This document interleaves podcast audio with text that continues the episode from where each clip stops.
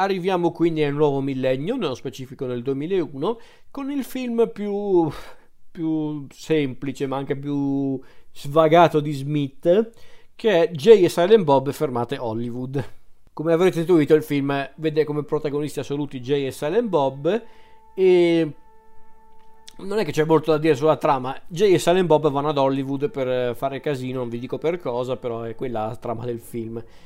È un film che eh, forse non è quello invecchiato meglio di Smith per alcune cose, certi elementi comici, certe battute.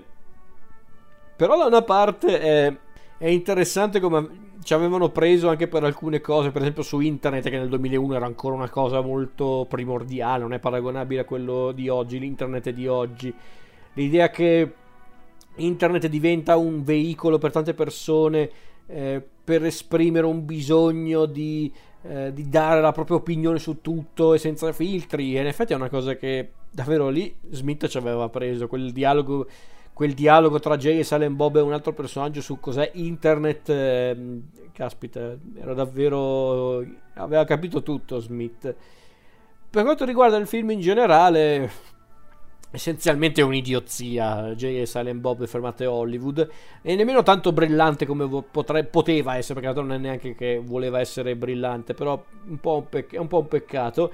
Però qualche gag gustosa c'è. Jay e Silent Bob sono sempre troppo simpatici non, li, non li puoi odiare sono troppo simpatici come personaggi quindi loro peraltro funzionano anche come protagonisti non, non me l'aspettavo onestamente. Come, come, al solito la cosa migliore del film è Will Ferrell che Will Ferrell che interpreta questo personaggio talmente idiota e, e maniacale che però vabbè, Will Ferrell dove, ripeto dove lo metti lui è sempre la cosa migliore del film lui è sempre il più divertente del circondario. E che altro? Quando vanno effettivamente ad Hollywood lì secondo me le gag migliori esplodono tutta la parte dell'ideale, ideale perché non esiste, l'ideale seguito di Will Hunting, Genio Ribelle con Matt Damon e Ben Affleck che tornano a fare quel film per soldi, con Gas Van Sant che sta lì a contare i soldi invece che dirigere il film, eh, con appunto Matt Damon e Ben Affleck che ripetono una scena del primo film che diventa una carneficina con i fucili, così, oppure in quella, tutta la parte di Hollywood ci sono anche dei...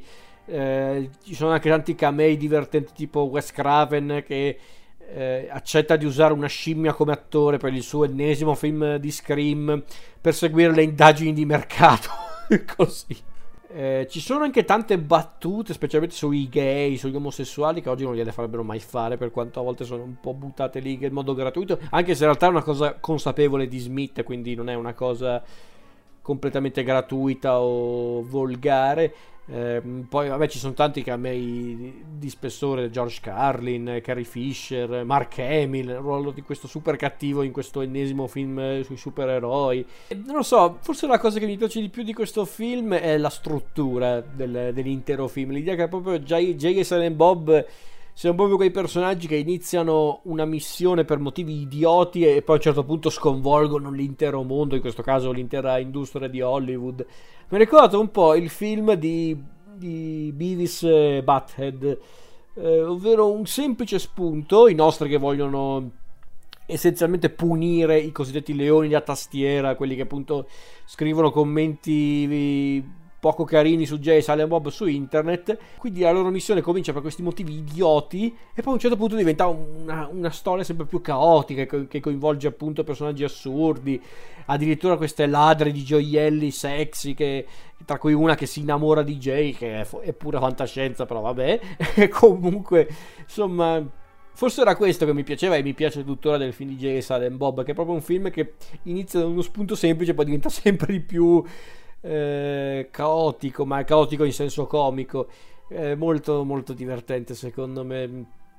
Come dicevo, però, non è forse uno dei migliori che Smith ha fatto. Ma, ma ripeto, forse Smith non è che aveva grandissime ambizioni per questo film. Era un, un divertisement che Smith, che Smith, ha voluto fare. Per carità, ci sta. Per carità, va anche bene. Dopo anche un film come Dogma, fare un film invece più più cazzaro. Quindi forse, forse su quell'aspetto, come film cazzaro, è un po' più elaborato rispetto a a, a, Generazione X, però forse Generazione X era anche molto più coeso a livello narrativo e per quello forse mi piace di più DJ Silent Bob Fermate Hollywood, che comunque rimane un film molto divertente, non dico di no.